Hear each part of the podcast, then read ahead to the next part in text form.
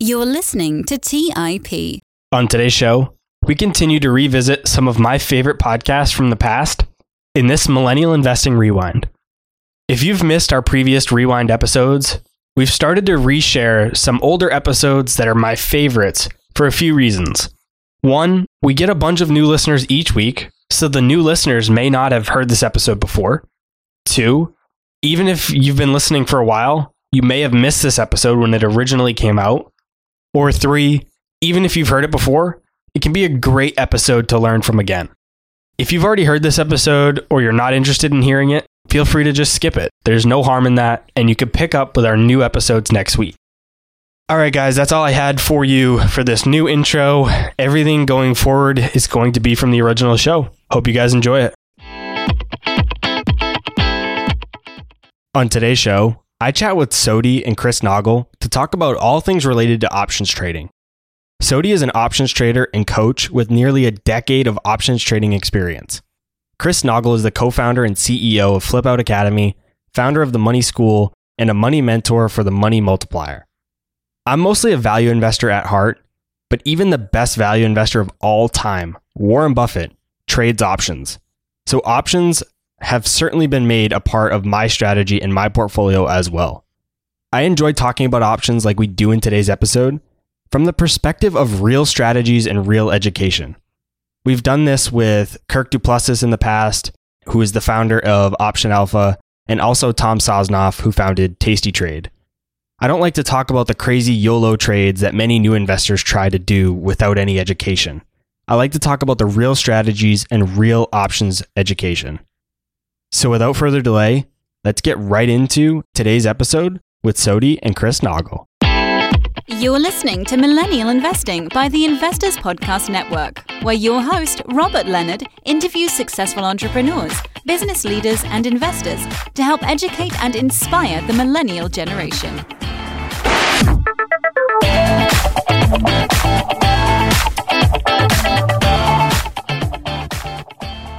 Hey everyone, welcome back to the Millennial Investing Podcast. As always, I'm your host, Robert Leonard. And with me today, I have Chris Naugle and Sodhii joining me. Welcome to the show, guys. Hey, thanks for having us on. Thanks to be. Chris, we've had you on the show a few times to talk about infinite banking, but today we're going to be talking about something quite different. And you've brought Sodhii with you today, who hasn't been on the show yet. Chris, for those who haven't heard our last episodes together, give us a bit on your background. And Sodhii, tell us a bit about yourself as well. Yeah, so my background, I'll keep it super simple. I grew up in a lower, lower middle class family, lots of dreams, became a pro snowboarder, founded a skateboard snowboard shop, and ran that skateboard snowboard shop for a very long time until I sold it. And once I sold that snowboard shop, I got into, well, I was in Wall Street at the time doing a lot of financial advisory work. And that led me to trying to ask myself, what is the truth about money and how does money really work? And I learned that from some of the wealthiest individuals that I was around, multimillionaires and billionaires, and they taught me their secrets. And now today I share those. And Robert, for those of you, this is my first time being here. Super excited. I was born in India. I came to the US back in 2015. Was always fascinated by the financial markets. So I've been trading for about 10 years. I was like about 13 or 14 when I started trading. And I've really been enthused about different products, different investment instruments. So I always pursue trading. But with college, I always wanted to get a job and did all that stuff. But I realized trading was where I really belonged. So I recently quit and went back to it. And I met Chris last year. So it's been exciting to work with him and come back to the trading world. But yeah, I'm excited. How did you two meet and how did you guys begin working together? Oh, this is such a great story. So with the money multiplier and what we do with privatized banking, Sodhii had saw one of the podcasts that was on and and he got a hold of me, set up a time to talk about how that banking system could work for him. Well, in that call, I found out that he was a trader and doing options, which I had a ton of experience doing on the institutional side when I was working in Wall Street. And we just got chatting about it. And I said, So, what's your big draw? To the privatized banking. I mean, you're making great money in options trading. You're really good at that. Like, what are you looking to do with the privatized banking? And he said, well, it just seems like it would make sense that that's a better place for my money to go first since I'm going to earn uninterrupted compound interest. Then he starts talking about how he's going to make deposits into his banking, then take the money out, put it in his brokerage and start trading options with it. clearly the light bulb went off in my head and I'm like, you've got to be kidding me. I never even thought of that. And that's where the, the whole thing began. No, that's actually very true. And actually, it was on one of your podcasts that I heard Chris. I was really excited about the concept. But like Chris said, I just really wanted to know if that would be possible. And I've been doing it for a while, I have multiple policies now. So it's one that works. And if you're willing to put in the effort, I'm sure there's some other unthought ways of using that policy that even Chris and I haven't even thought about yet. The majority of the listeners that are listening to the show today are young or just relatively new. Some have a little bit of experience in options trading after listening to some of the previous episodes that we've had that cover it. Some are entirely new and may not know even what options trading is. Before we dive deeper into our discussion on options trading, define for us the key terms in what options are, the different types, and give us an overview of how it all works. Sure. So I'm going to try to keep it as simple as I can, but there will be some terms that I will say that may the audience may not be familiar with, but I'll try my best to explain all of it. So at the very core, options are a derivative financial instrument that is basically based on the underlying security, such as your stocks and ETFs. They're called option contracts. They basically offer the buyer the opportunity to buy or sell, depending on if you buy a call or a put, respectively. The beauty is the holder is not obligated to buy or sell the asset. There are two kinds of options your calls and puts. And everything else in the options world, all the other strategies, are basically just a combination of the two mixed together. So now, basically, if you understand calls and puts at the very basic level, you can mix and match them and you'll learn all the other strategies, or you might even create one of your own. So there's a lot of different terminologies used to explain options. The Greeks, which is basically the DNA of options, of how options actually work. But again, if you understand just what calls and puts are, calls are your bullish objective, so to speak, and puts are your bearish objective. So if you can start to understand that, you will kind of grasp, okay, if you want to be bullish, you would deviate more towards calls. And if you want to be bearish, you would go more towards puts builds that very basic foundation that we can go off from to add more stuff as we go along on the podcast. And one thing I want to add to that, because that was a great explanation, but a lot of people, when they invest money, because it's an attractive thing, especially right now, you have a lot of people talking about it, and especially millennials and younger individuals are looking to put money in the stock market and get ahead early. Well, most people only know how to make money one direction of the market, and that's if the market's going up everybody piles in and the market goes up. But what happens when the market goes down? Well, most people would say, well, we lose money. Well, not in options. With an options trader, the opportunity to make money can come from a market going up with calls, from a market going down because you can buy puts. Some people say shorting, but we'll just keep it to the options of puts. And also, if a market's going completely sideways, and Sodhii's really good at doing is creating income and making money on a completely sideways market. So now you have an opportunity to make money with the market going up, with the market going down, or the market going sideways. So, really, if you can learn options trading, you can benefit from any market cycle. I have to say that that exactly is what drew me to options. When I first started investing, I always thought you could only make money when the market went up. And then I learned of options and, of course, short trading, but I didn't necessarily like all of the risks that came along with shorting. So I learned of options, how you could mimic similar results with options with limited risk or capped risk. And that's what really drew me into options as well as some of the income that you can generate. But yeah, Chris, that's a great point. That's exactly why I personally got interested in options. Sodhii, you just said that calls are generally bullish, puts are generally bearish. Talk to us about how you can actually flip that to make puts bullish and calls bearish. Sure. So one concept that we stress on when we teach people options trading is getting familiar with the idea that you can actually sell an option without owning one. Also, we use the term shorting an option just to kind of like eliminate the buying selling confusion. So if you were long an option, which is what we talked about earlier, you're, if you're long a call, you're bullish. But now if you short a call, if you sell a call, all of a sudden that same call now becomes your bearish strategy. And if we do the same thing with puts, so now, like Chris mentioned, puts are primarily if you want to make money in a downward market, you're buying puts, you're long puts. Again, if you just reverse that, you're short puts, you're selling puts. Now, all of a sudden, that's a bearish strategy. So you can see how the same calls and puts in a combination provide you four different strategies, four different ways to trade them. Now, if you were to combine this, one can only imagine the different kind of scenarios and the flexibility that it provides. So now you can create strategies like Chris mentioned of being able to make money in an uptrending market, downtrending market, and even a neutral sideways market. So now you have a mix of all these things available to create the exact strategy that you need for your objective. If somebody is new to the stock market, is it good for them to jump into options or should they focus on other more basic strategies and assets first? So I get that a lot because everybody has always heard that options are complicated, options are difficult, options are for the pros. I disagree because to me, if you're starting to learn anything, it's going to be a little bit new to you. Well, it's going to be a little bit complex in some ways regards. Even when it comes to investing in the stock market, that's not easy either. When people say are options that difficult, I'm like, well, investing in the stock market is not easy at all either. Like you still have to do your research, you still have to do your homework, you still have to understand and learn everything. What it comes down to is building a good foundation. So what a lot of people are taught about options is just this plethora of knowledge and this uh, tons of content that they go through where they think, okay, calls, puts, mix them up. There's these strategies.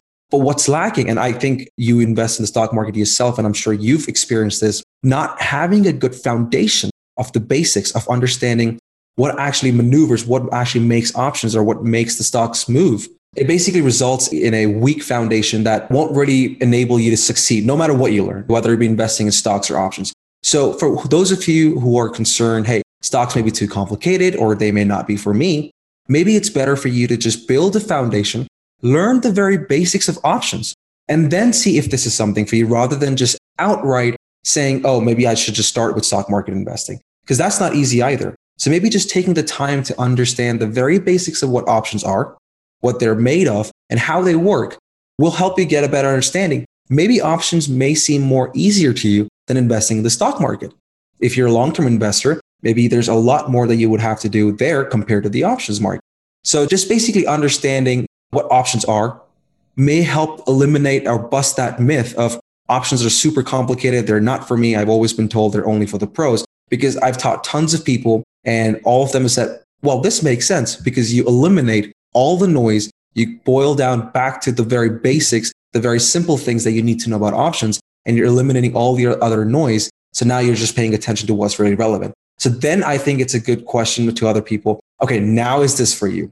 Because when people approach this initially, they're looking at all this other complex information. They're looking at all these crazy charts, crazy terminologies that, you know, you really don't need to know. If you just learn the basics, that really will help you understand. Okay, maybe it's not so complex after all.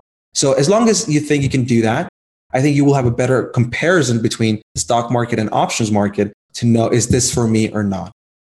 I think another thing on that, Sodhii, is it's common knowledge to buy stocks because that's just what most people learn with the 401k, with mutual funds, and everything else. But this isn't so much common knowledge because people want to think, oh, this is too hard. But it's actually for some people, when they learn this, they say this is easier than trading stocks. And it's easier because you can make money in any market environment. But the other thing, too, that I think it's important to bring up about why are options an important piece is a thing called leverage. If you buy stocks, you're always going to be restricted or capped by how much money you have to invest. But with options, you can leverage your dollars. Do you want to just touch on that real quick? Because I think that's an important thing.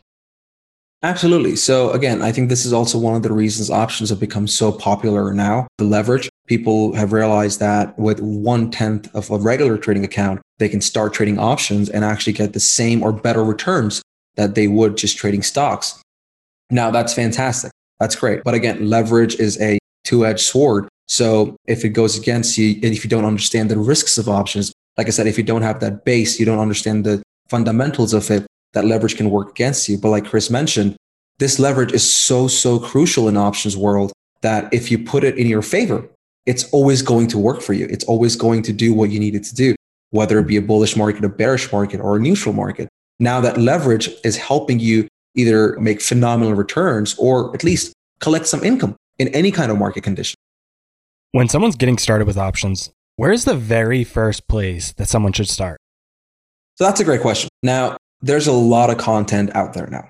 There's a lot of information. A lot of it is really good. There's some good information out there about options, what they are, different strategies. What I would recommend for anyone just getting started would be to just focus in on the fundamentals, on the DNA of this specific instrument, understanding what the Greeks are, understanding the volatility concept of it, understanding just what basically buying and selling call options or put options means. A lot of people would love to learn those strategies. They see those phenomenal returns with options and they learn a little bit about it and they dive into the deep end where they go all of a sudden learning all these crazy strategies, trying to trade them doesn't work sometimes, works sometimes, but now you're kind of like in a limbo. But just taking the time, going through a bunch of information about the basics of it, the fundamentals of it, will really help you understand what options really are and then how they work in different market environments. So when it comes to options trading, environment is keyword.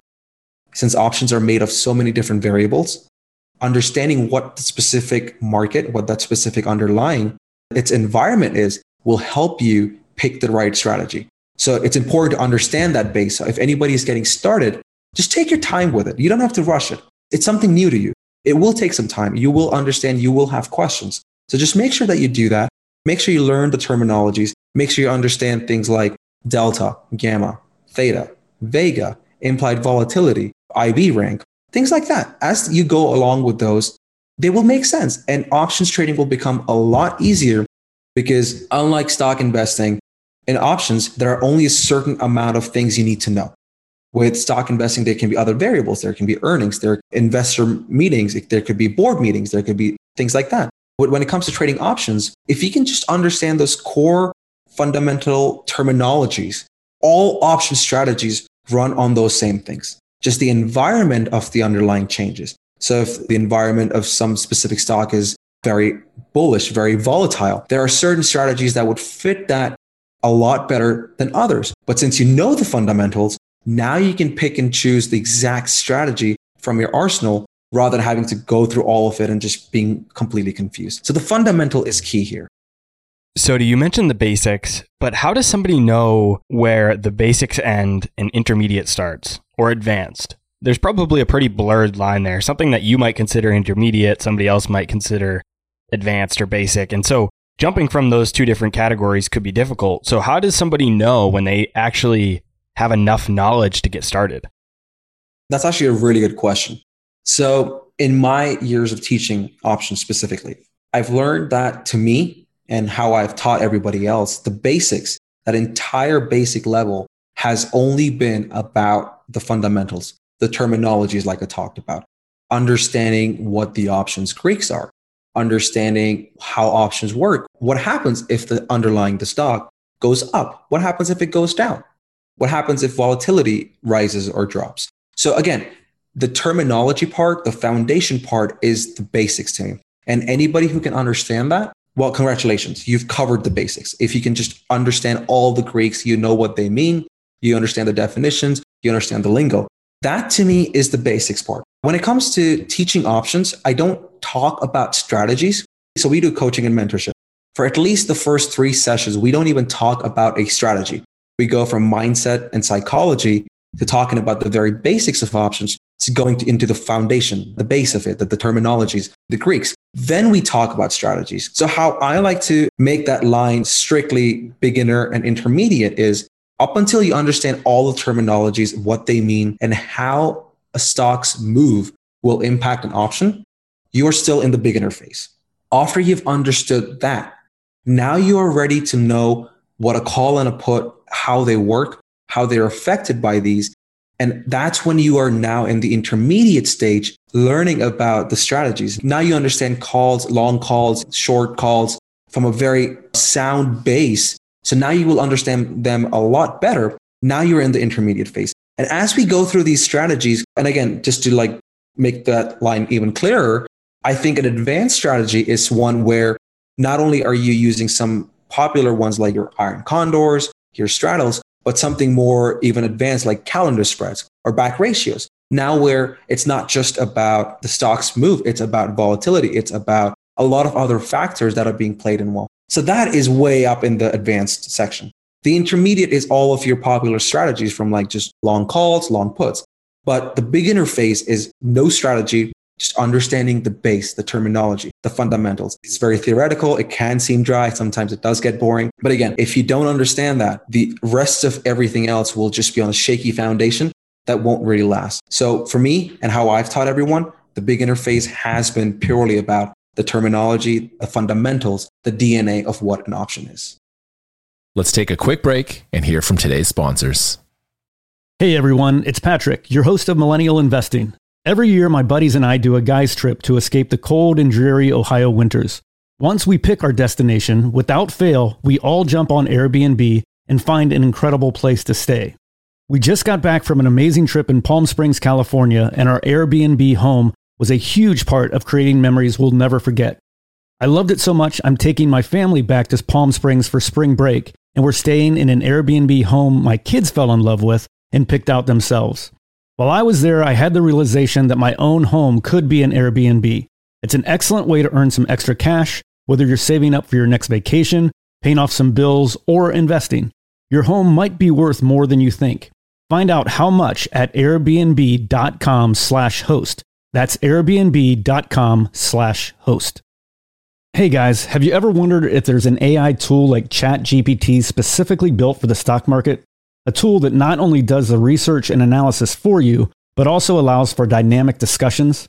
Well, wonder no more. Meet Meyka, your AI powered stock research assistant, now enhanced with real time stock data. Let Meyka do the heavy lifting for you to significantly reduce your research time. And the best part, Meyka is 100% free. Ask Meyka questions like, Explore the financial health of Apple through a summary of its balance sheet. Compare the financial statements of Apple and Tesla. What is the analyst price target for Microsoft? What is the social sentiment analysis of Amazon? And millions of other queries right at your fingertips. Visit Meyka.com. That's M E Y K A.com. Buy low, sell high. It's easy to say, hard to do. For example, high interest rates are crushing the real estate market right now. Demand is dropping and prices are falling, even for many of the best assets. It's no wonder the Fundrise flagship fund plans to go on a buying spree, expanding its billion dollar real estate portfolio over the next few months. You can add the Fundrise flagship fund to your portfolio in just minutes and with as little as $10 by visiting fundrise.com slash millennial investing. Carefully consider the investment objectives, risks, charges, and expenses of the Fundrise flagship fund before investing. This and other information can be found in the fund's prospectus at fundrise.com/flagship. This is a paid advertisement. All right, back to the show. I want to get into some of those strategies. How does somebody decide what strategy is right for them? I mean, there's so many different strategies that you can implement with options. I'd argue even more with options than with stocks, I mean, there's a lot of different ways that you can invest. You can be a growth investor, value investor, momentum. I mean, there's so many different ways you can do it and they all work. It's just depending on who you are as an investor and what fits best for your personality. So with options, how does somebody know or choose the right strategy for them? It all comes down to first knowing what your objective is. So like you said, if you're a growth investor, value investor, you have certain criteria you have certain guidelines that stock has to meet, certain restrictions that the stock might have to have, things like that. Same thing for options. So if you're someone, let's say you're like, oh, stock XYZ, expect in the next six months for this to go up 10% or something of that sort. Now you have an objective. So there is a specific strategy. There should be a bunch of strategies that can do that. That's where the market environment comes in. That's where that environment of that stock comes in. Okay. Is it a high volatility environment? It's a low volatility environment what our objective there is. That is what allows you to pick the right strategy. Going back to the basics, if you understand the basics, now each strategy is built on those same basics. So each strategy has certain parameters. Now you know, according to the market environment of your investment thesis, which strategy will fit best. So again, knowing what your objective is, why you would want to place that option trade first is very important. You wouldn't just go out and buy a call. You would have some kind of an investment thesis behind it why you would want to buy a call. At that point, you can look at the market environment and decide what exact call do you need? Or is there another strategy that better fits that specific market environment? So if I wanted to give you a checklist, you would want to look for something like volume. Is the option liquid? Like, because there are plenty of options out there that don't have enough activity, that are not liquid enough to be traded.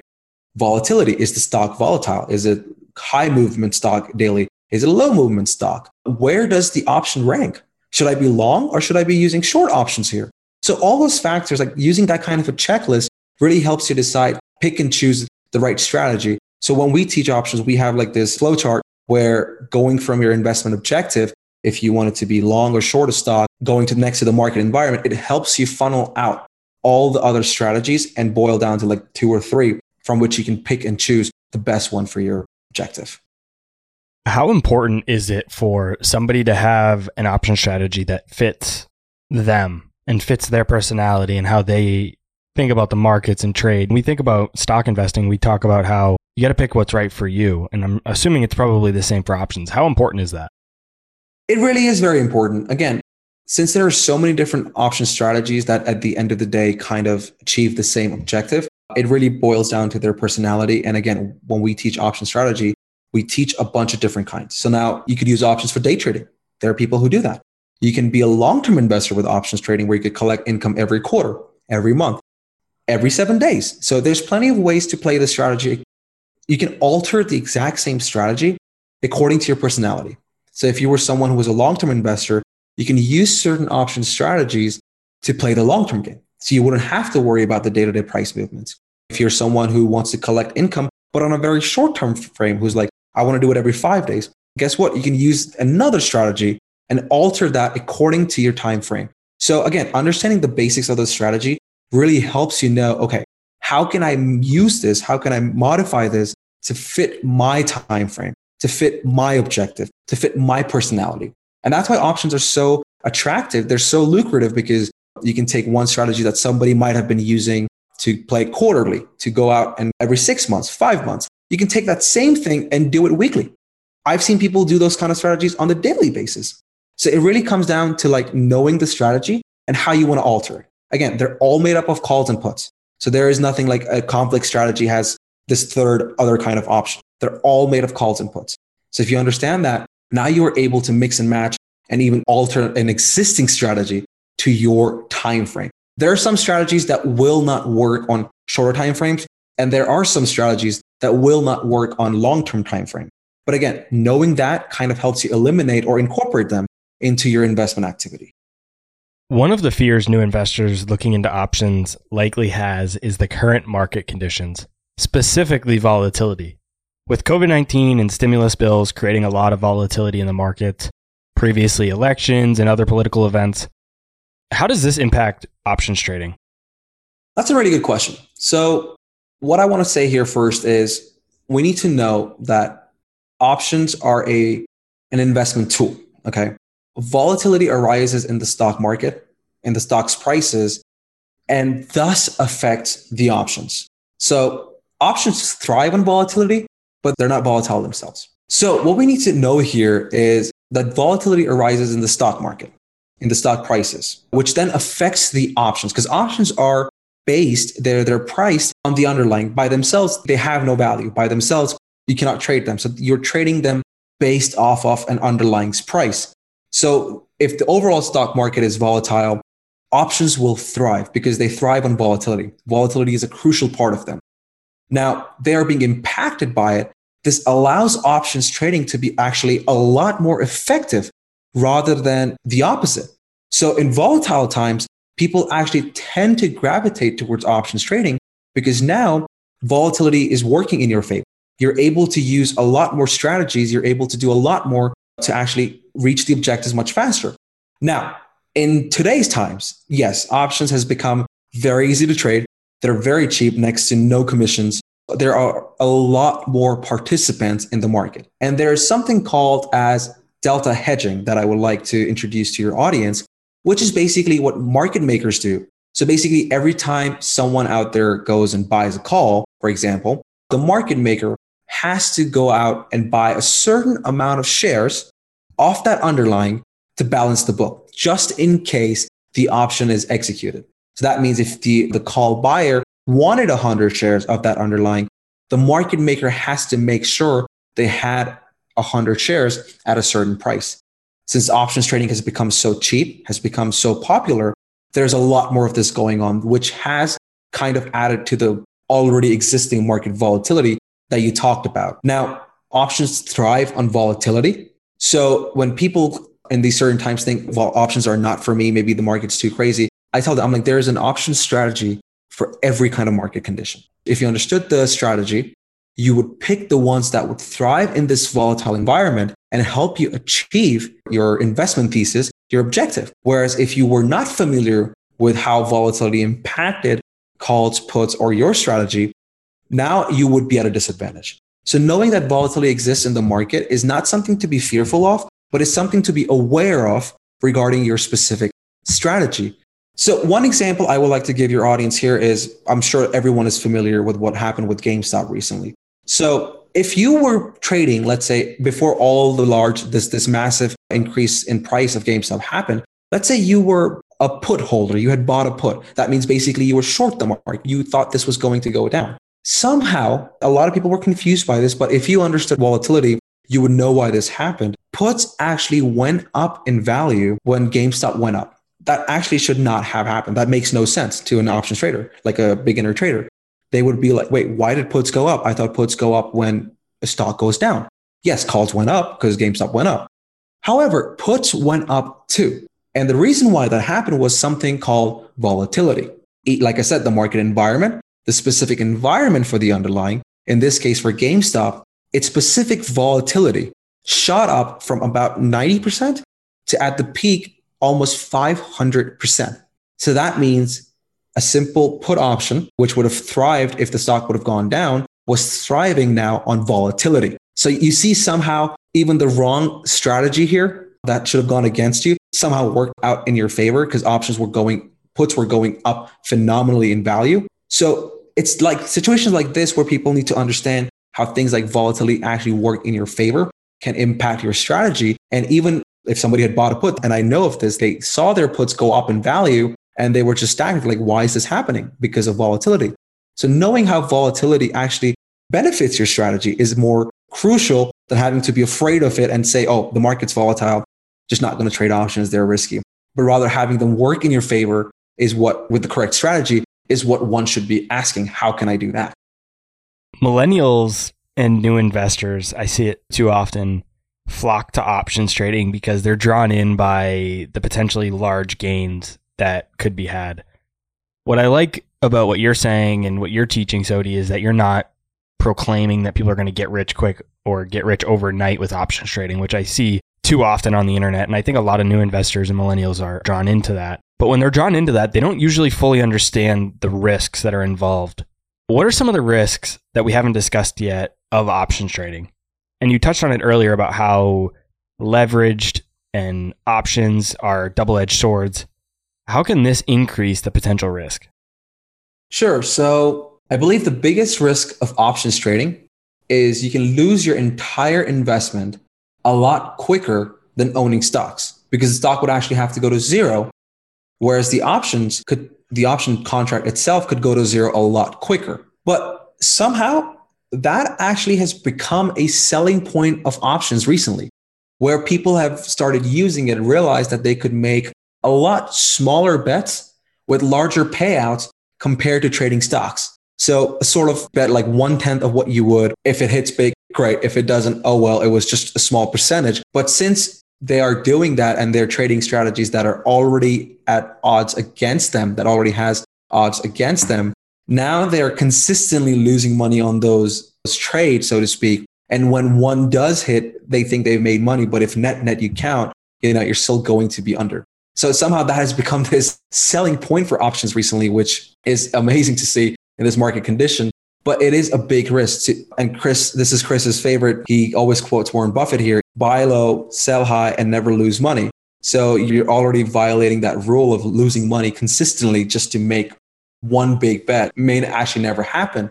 What we teach at 1010, the money school, is how to actually use this leverage to get consistent returns. So when it comes to options trading, somehow a 10% return doesn't appeal to a lot of people. A 10% return seems a lot lower.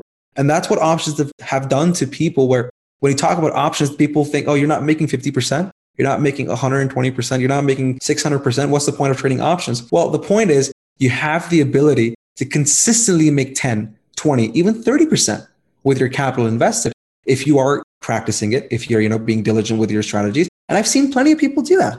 But somehow 20% is no longer attractive, you know, when it comes to options trading, but a 7% return with stock investing is seen as phenomenal. So that's something that we really, really focus on at 1010. We're like, you don't have to hit a home run every time. It's about the base hits.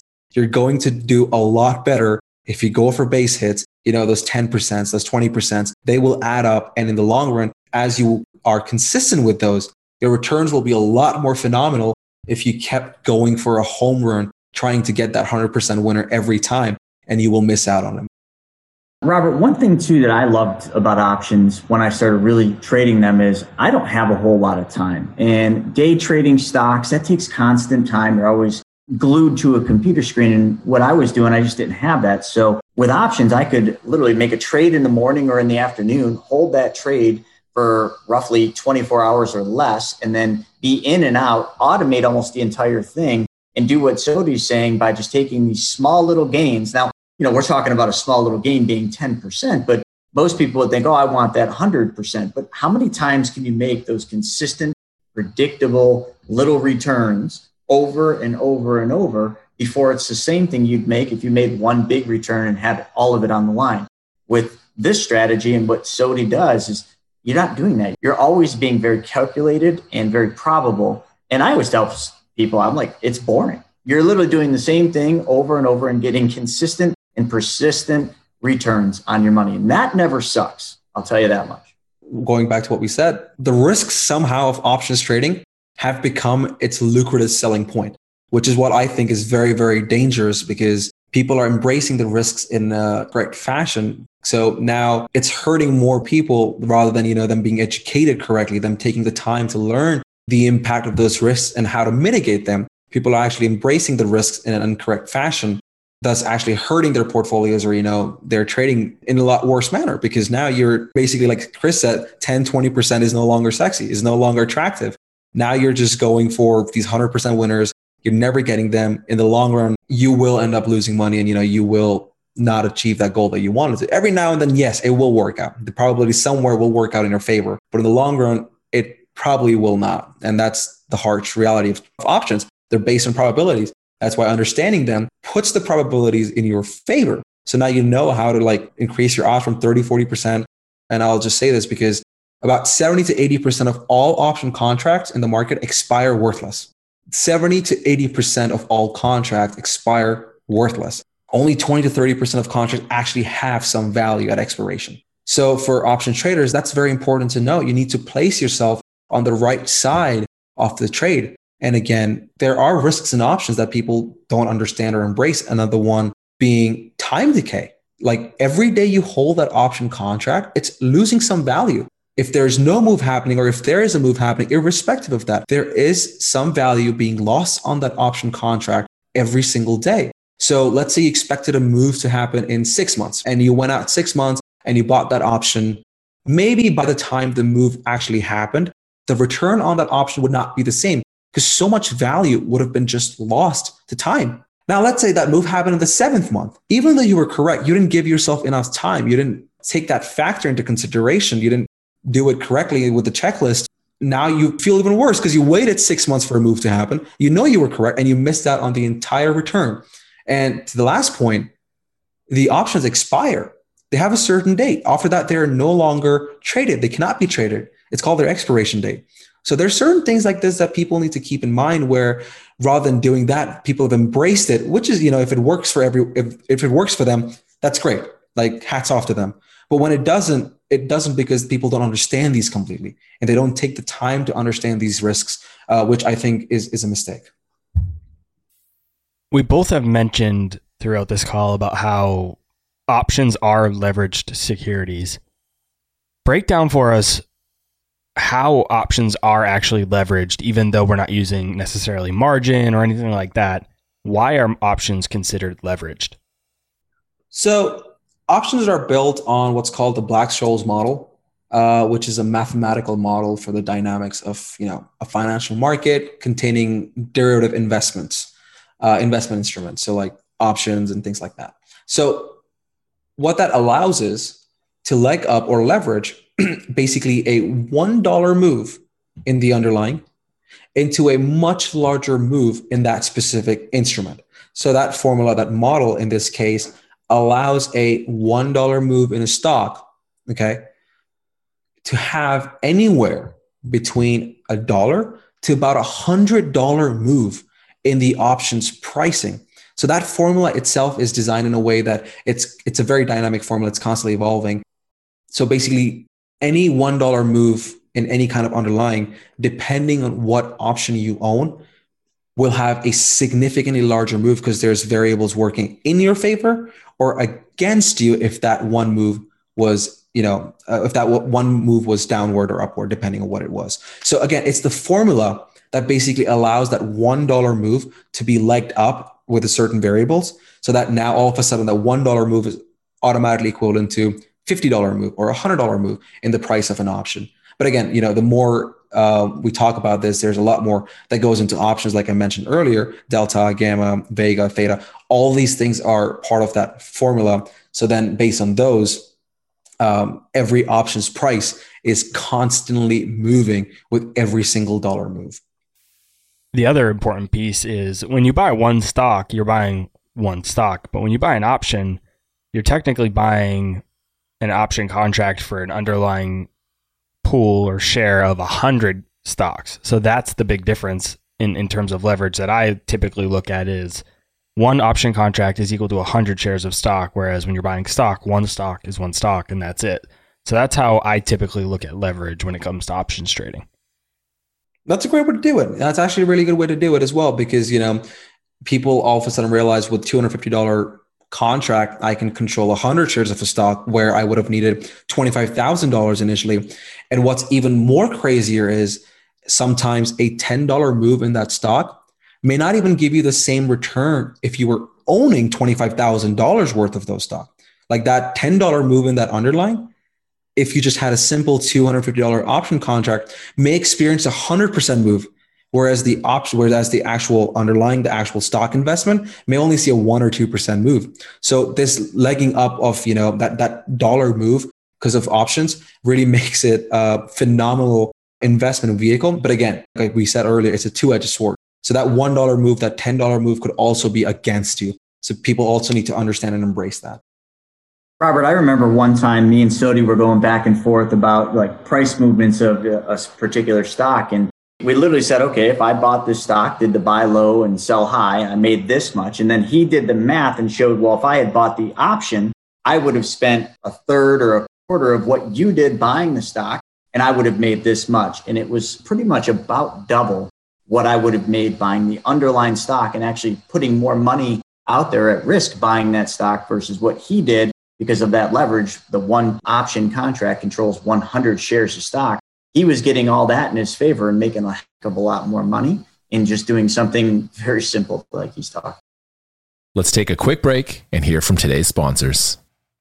Hey everyone, it's Patrick, your host of Millennial Investing. Every year, my buddies and I do a guy's trip to escape the cold and dreary Ohio winters. Once we pick our destination, without fail, we all jump on Airbnb and find an incredible place to stay. We just got back from an amazing trip in Palm Springs, California, and our Airbnb home was a huge part of creating memories we'll never forget. I loved it so much, I'm taking my family back to Palm Springs for spring break, and we're staying in an Airbnb home my kids fell in love with and picked out themselves. While I was there, I had the realization that my own home could be an Airbnb. It's an excellent way to earn some extra cash, whether you're saving up for your next vacation, paying off some bills, or investing. Your home might be worth more than you think. Find out how much at airbnb.com/host. That's airbnb.com slash host. Buy low, sell high. It's easy to say, hard to do. For example, high interest rates are crushing the real estate market right now. Demand is dropping and prices are falling, even for many of the best assets. It's no wonder the Fundrise flagship fund plans to go on a buying spree, expanding its billion dollar real estate portfolio over the next few months. You can add the Fundrise flagship fund to your portfolio in just minutes and with as little as $10 by visiting fundrise.com slash millennial investing. Carefully consider the investment objectives, risks, charges, and expenses of the Fundrise flagship fund before investing. This and other information can be found in the fund's prospectus at fundrise.com slash flagship. This is a paid advertisement. Quick math. The less your business spends on operations, on multiple systems, on delivering your product or service, the more margin you have and the more money you keep. But with higher expenses on materials, employees, distribution, and borrowing, everything costs more. So to reduce costs and headaches, smart businesses are graduating to NetSuite by Oracle. NetSuite is the number one cloud financial system bringing accounting, financial management, inventory, HR into one platform and one source of truth. With NetSuite, you reduce IT costs because NetSuite lives in the cloud with no hardware required, accessed from anywhere. You cut the cost of maintaining multiple systems because you've got one unified business management suite. You improve efficiency by bringing all your major business processes into one platform, slashing manual tasks and errors. Over 37,000 companies have already made the move. So do the math. See how you'll profit with NetSuite. Everything seems to be more expensive these days. I've noticed this at my own businesses that I've run. You'd be wise to find proven ways to cut costs and boost performance at the same time. By popular demand, NetSuite has extended its one of a kind flexible financing program for a few more weeks. Head to netsuite.com slash MI. netsuite.com slash MI. That's netsuite.com slash MI. All right, back to the show. Behavioral finance and the study of human emotions on investing has become massively popular over the last decade. But you could say mindset and psychology are even more critical to success when trading options. Why is human emotion one of the biggest obstacles? Why do the winners feel good, but the losers actually feel a whole lot worse? This is a big one.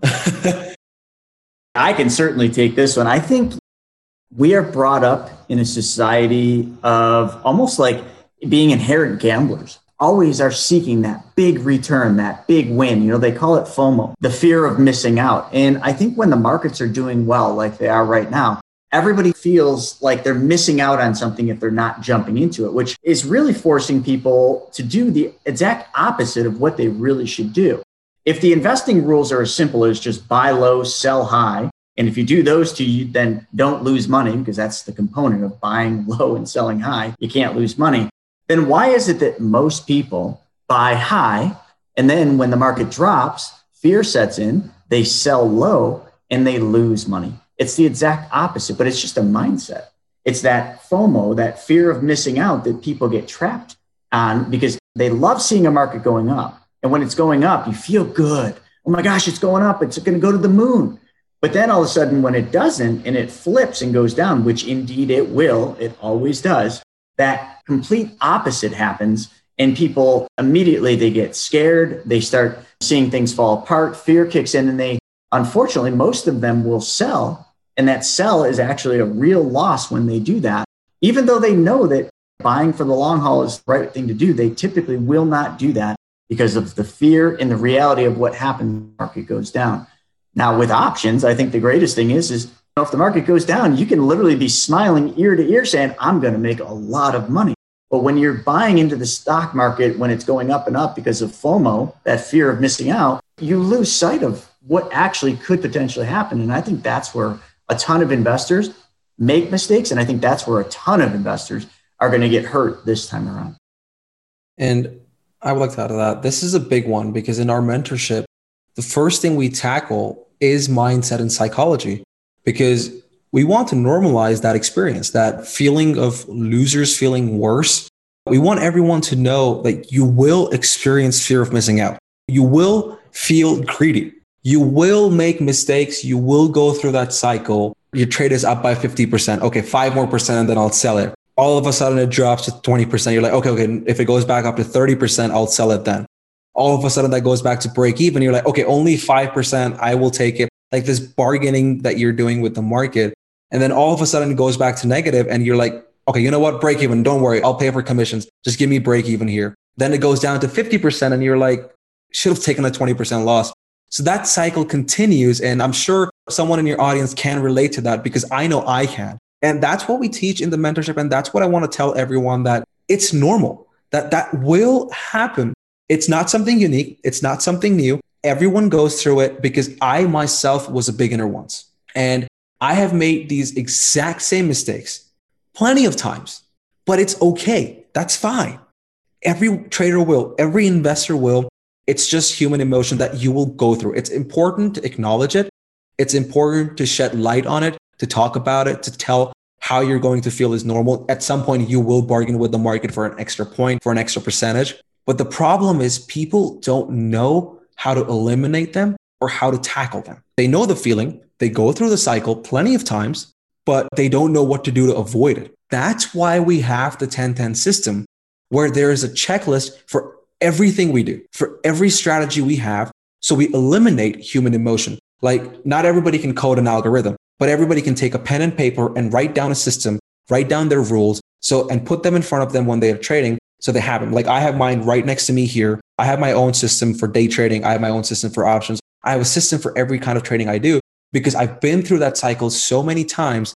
And I know every time I tell myself, next time I'll be smarter. But in that moment, you never are. So let's eliminate that. It's okay. Let's build a system around it. I literally have a note on my desktop screen here and a trigger in my process that says when I'm trying to argue with myself, read the note. And on the note, it says something, don't do it. Like I just can't say that something, but it just says don't do it. I understand what these systems are. I understand this human emotion because we all go through it. What's important is to understand how to tackle it next time around because it will come back again and it will keep coming back until and unless you have an algorithm doing this all for you, you will experience human emotion. And one thing I would like to add over here when it comes to mindset and psychology specifically is euphoria, market euphoria. People see other people making money. People see everybody around them making money and they feel left out, fear of missing out. They want to jump in. A big question always comes what if the market crashes? What if the day I enter the market crashes? Like, no, the market wasn't waiting for you. It just happened to be that day. One thing I stress on, and I actually specialized in this for a couple years, is hedging. For those of you in your audience who don't know what hedging is, hedging is basically you protecting your investments, you buying some sort of insurance, some kind of an option or some kind of balancing in your portfolio to protect the downside, like an insurance. And the best analogy I give is to me, it's very surprising, Robert, that people will buy insurance on their cars, will buy insurance on their houses, will even insure their expensive products, their jewelry. But somehow people don't have an insurance on their most valuable asset, that they work their rest of their entire life and that they need for the rest of their life, their retirement. Somehow there is no insurance on their retirement. To me, that is absolutely staggering. And that's where I understood that how many people were not familiar with this, how many people don't know this or never taught this. Chris and I really did a lot of work on focusing and teaching people how to hedge investments because sometimes you got to do it yourself. But hedging is so crucial because that eliminates a lot of that fear if you buy at tomorrow and the market drops the next day, and let's say for the next 10 years, the market doesn't come back, you're fine because you're hedged. You are constantly hedging yourself.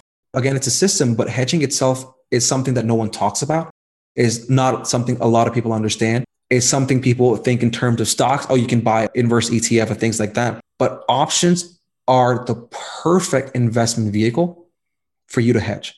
This is, I think, their prime purpose. This is where I think they shine. And this is something that I really like to focus on because when we talk about very small capital requirements, very high returns, that leverage that we've talked about, and we always talk about trying to hit a home run, let's use that small leverage as an insurance on your investment. Now, on the downside, you are protected. Now you can trade or invest on the upside worry free. Now you can go to sleep at night knowing if something, the market tanks tomorrow, you're fine because you're hedged, you're protected. And that's what we did last year. We were hedged in all our portfolios. Nobody knew what was coming. Somebody maybe had, but nobody knew. We just followed our rules. We did what we do every three months and we had hedges on. And that's where we realized that so many people were not aware of this or were not taught of this. I had talked to so many people who are part of now our mentorship that lost so much money and they sold out and then they saw the market just rally up. But if they were just simply just hedged, just one, one little thing, just one little insurance, they would have just written out everything perfectly fine. So that's where we realized that this was a missing piece in the options world, something that wasn't really being taught, something that options are so powerful and should be used and are used for, but nobody was talking about it. So we decided to do a whole mentorship session on just hedging. And that's what we focus a lot of our attention on, teaching people how to protect yourself. Like options are great, they're leveraged. Why not use it to protect your most valuable asset? It seems like both of you have gravitated towards uncommon ways to create wealth whether it's infinite banking or options trading. How have you gone about finding unconventional ways to generate wealth? And why have you chosen to focus on these two strategies specifically? I'll start with the infinite banking concept and privatized banking. And just so everybody that's watching this, if you didn't see the other ones, that's using very specially designed and engineered whole life to work and serve as a banking function in your life. But it's just like anything else. I mean, if you're going to invest money, where's the money going to come from to invest? Going to come from your income or from your checking or savings account. Well, instead of using a regular checking or savings account with a traditional bank where the bank is making all the money and you're making next to nothing, if you change that dynamic and you just change the foundation of where your money sits, where you store your capital, if you were to store your capital in your bank, that privatized bank, now all of a sudden you just increased your returns and you didn't do anything but change one thing. And that one thing is where the money went first. Then from there, we then found out that, hey, with options, this is a very unique way to hedge our bets against what we're doing in the stock market. I mean, anybody that is investing in the stock market, if they don't think that there's a crash coming in the next year, two years, or you can't time the market, but they're completely lying to themselves. It will crash. And when it does, you really should understand options, how to use them to, I don't want to say insure your portfolio, but really hedge your portfolio. And the two of them worked so well together. The private bank paid you uninterrupted compound interest. So you were able to use the money and never stop the flow of interest and dividends to your full value while you're still using it. So then once you had that money, Sodhii said, Hey, I'm going to take that money and I'm going to invest that money in options and I'm going to make more money over here. So where the average person makes money once, we make money twice and we technically do it with a heck of a lot less risk. Yeah. And to add to that, I started trading when I was relatively young. And for me, it was exciting at the point. I really wanted to try this. So I traded different instruments from like Forex, equities, futures, options. But when I came to the options world, I realized that concept of leverage. And again, like I said, everybody goes through that experience. Everybody, there's a learning curve. I made mistakes. I learned from them. But when I was mentored by someone and when I learned, took the time to really grasp and practice everything, I realized options provide that unconventional wealth creation that you talked about because you don't need a lot to get started, but if you're consistent, like Chris talked about earlier, you don't have to be a day trader. You can take your time with it. You can do it a week. You can do a few days. It really just started to make sense that, hey, 10% even every week is not bad.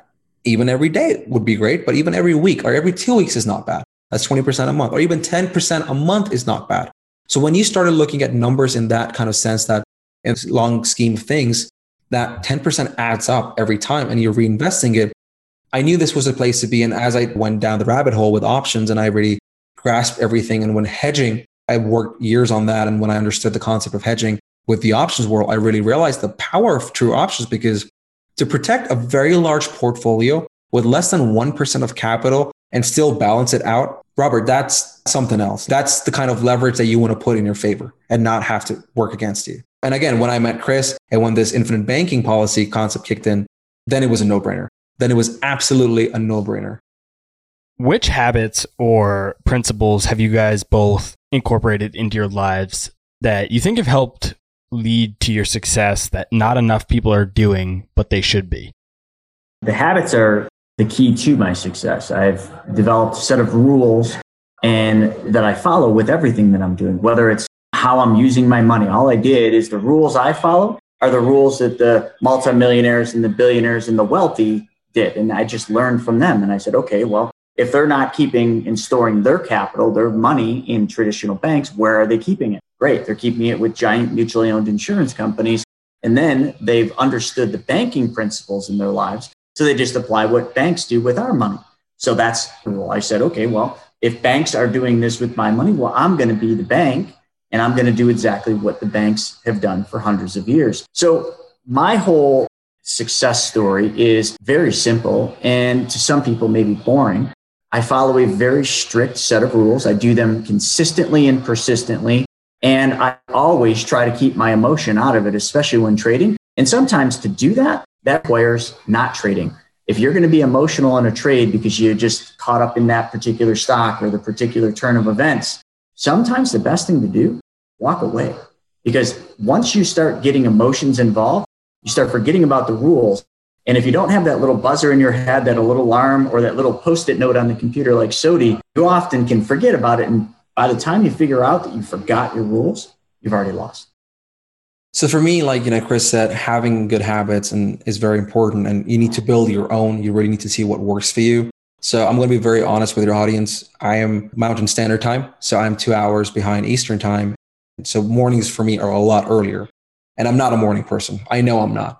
So I made sure that I built my trading system. I built my trading activities and everything around that. So I have my system that requires, okay, if certain things are not done before I trade, I don't trade. Now that not only puts me, you know, more diligent to like, okay, you have to make sure everything is done, but also to ensure I'm mentally aware. I'm in that zone to make those critically timed decisions that are needed when you're trading. So I make sure that I'm following that system from the moment I wake up till I'm trading. But then for the rest of the day, I also give myself this flexibility of not being in a system, not having to have to do certain things. Like that's free time. So building your own system is very important. But a lot of people try to structure their entire day. They structure their entire day on very rigid schedules. For some people that works. For those of you that it doesn't work like me, because I know it doesn't, try building system for certain activities. Like I have a trading system. In the morning when I trade the market open, I have a certain system. Certain things have to be done and I have to be off by 9:30 my time. No matter what, I have to be off by 9:30. So I know that's my close time no matter what the market is, even if the market is presenting a fantastic opportunity, I refuse to do that because some other day I may get caught up and really hurt myself. So following that system in that certain time allows me to be consistent, be controlled. But for the rest of the day, when I'm not trading, when I'm doing other things, I'll give an example. I want to learn to play the piano. So I built a system specifically for that. When it's this, this is what has to be done. But for the rest of the day, I have my day open. I can do whatever I want. I have that flexibility to explore, to learn, to be creative, to do other things, or to do nothing. So I think when it comes to habits and principles, people kind of need to experiment. They kind of need to fail first to find what works. This idea that, you know, you can read a book and you can build this perfect system and have these perfect habits and principles that will work for you and lead you to success is not true at all. Something that worked for someone else may not work for you at all. You might spend reading entire book and realize, well, I can't do any of that, or, you know, that doesn't work for me. So you would have to kind of fail a little bit, see what works for you. And then it's okay if you're not a morning person. It's okay if you're a night out. It's okay if you can't do a rigid schedule. Do what works. Build a system around a specific activity. For me, that's trading or whatever it is for anyone else. Build a system for that. It's exactly the same. What needs to be done before? How do you want to be during? How do you wrap it up? What's the end result? If you have a very simple system for each activity, you kind of had like the same thing, the checklist. You eliminate human emotion out of it. You're eliminating the thought process of that leads you to procrastinate, that leads you to not wanting to do something or delay something. All of a sudden, that's gone because you don't give yourself time to think. You just read the checklist, you follow through. Next thing you know, the task is done. Next thing you know, your day is conquered. You've, you've done what you wanted to. So I think breaking it down into smaller systems and living by that is really important because now when you're not in the system, when you're not in activity, you can do whatever you want. Now you have the time to relax, do other things, to do whatever you want and not feel guilty that you didn't do the things that were important. This applies to trading specifically for trading because that's how I did it, but you can apply it anywhere else. Sodhii, Chris, thank you both for joining me today. Where can everyone listening go to learn more about you guys and what you're working on? You guys can check out our 1010 programs at moneyschoolrei.com slash 1010. That's moneyschoolrei.com slash 1010. And my email, I'm more than happy if anyone wants to reach out with any questions, is Priyeshwar Sodhii, my first and last name, at Chris Naugle, Chris's name.com. So I'm here to help out any way I can. Feel free to reach out, email me, feel free to check out our website. We have a bunch of programs. We have a lot of resources to offer. I just want everyone to know that, hey, options trading is not as complicated as it seems. If you take the time, if you break down into the simple concepts, eliminate the noise, you can learn. Okay. You just need to be willing to learn and we'll make sure that you do. And if any questions, I'm more than happy to take the time to answer them for you and even get on a call if you need.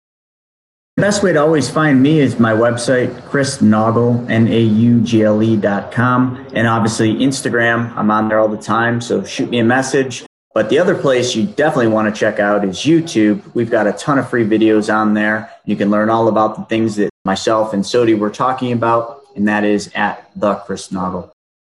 I'll uh, be sure to put a link to both gentlemen's resources, emails, social media channels in the show notes below. So for anybody that's interested and wants to check those out, you can get those links in your favorite podcast player below. Guys, thanks so much for joining me. Thank you for having us. Thanks a lot. It's been a pleasure. All right, guys, that's all I had for this week's episode of Millennial Investing. I'll see you again next week. Thank you for listening to TIP. Make sure to subscribe to We Study Billionaires by the Investors Podcast Network. Every Wednesday, we teach you about Bitcoin, and every Saturday, we study billionaires and the financial markets. To access our show notes, transcripts, or courses, go to theinvestorspodcast.com. This show is for entertainment purposes only. Before making any decision, consult a professional. This show is copyrighted by the Investors Podcast Network. Written permission must be granted before syndication or rebroadcasting.